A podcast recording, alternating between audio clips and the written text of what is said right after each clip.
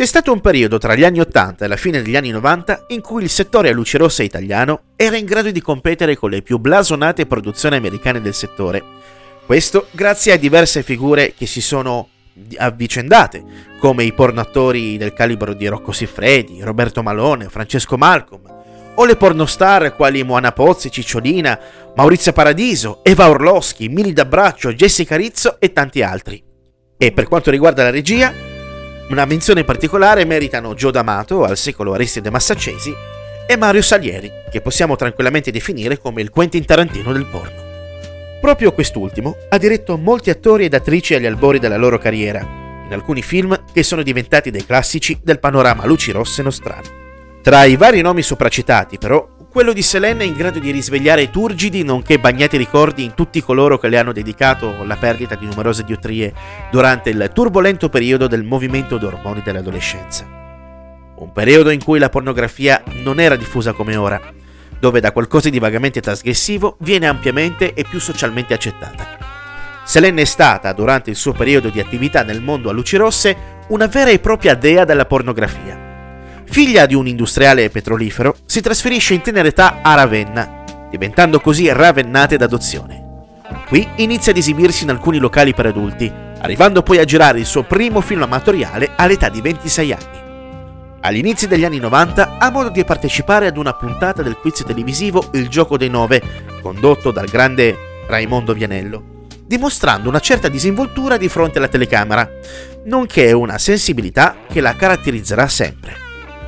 La grande occasione nel porno giunge nel millenovecentonovantatré, quando il regista Alex Perry le offre un ruolo nel film scandaloso I Signori di Provincia, con un giovanissimo Rocco Siffredi.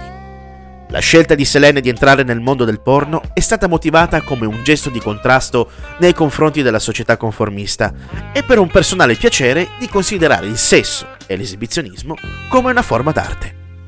I suoi genitori non approvano la scelta della figlia, che scoprono per caso la strada da lei intrapresa, decidendo così di andare a vivere a Parigi. Ben presto Selen arriva ad essere un punto di riferimento all'interno del panorama hard italiano ed internazionale, giungendo ad aggiudicarsi diversi premi nel settore. Viene diretta in diversi film da Mario Salieri, che diventeranno capolavori del genere, quali La saga di Concetta Licata e la versione a luci rosse del regista partenopeo di Dracula di Bram Stoker. La sua fama arriva anche a travalicare i confini del porno, spingendo nel millenovecentonovantaquattro la pubblicazione di una rivista intitolata Selen, cultura erotica a fumetti, dove Selen diventa per l'appunto un fumetto. La rivista, pubblicizzata dalla stessa pornodiva, diventa un piccolo caso editoriale, terminando le sue pubblicazioni nel duemila. Nel millenovecentonovantanove si ritira dal mondo dell'hard, affermando di non divertirsi più come una volta e che non le piaceva abbastanza per continuare.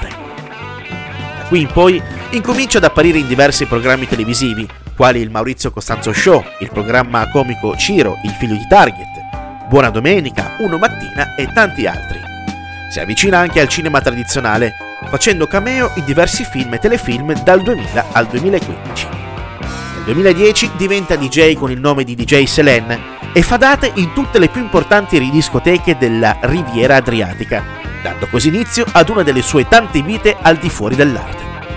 Nel duemiladodici supera con il massimo dei voti un esame in specializzazione estetica ed apre a Ravenna il suo centro estetico e di benessere olistico Luce, vero e proprio tempio per la riscoperta della bellezza fisica ed interiore, riuscendo a smettere definitivamente di essere Selen e diventando ufficialmente Luce Caponegro, che è il vero nome della ex-pornodiva. Selen è sempre stata una personalità atipica all'interno di un mondo in cui c'è pochissimo spazio per il carattere ed una spiccata sensibilità.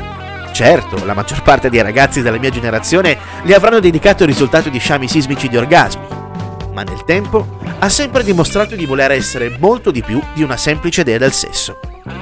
Per questo motivo, mai giudicare un libro dalla copertina, perché il suo contenuto potrebbe essere assai migliore.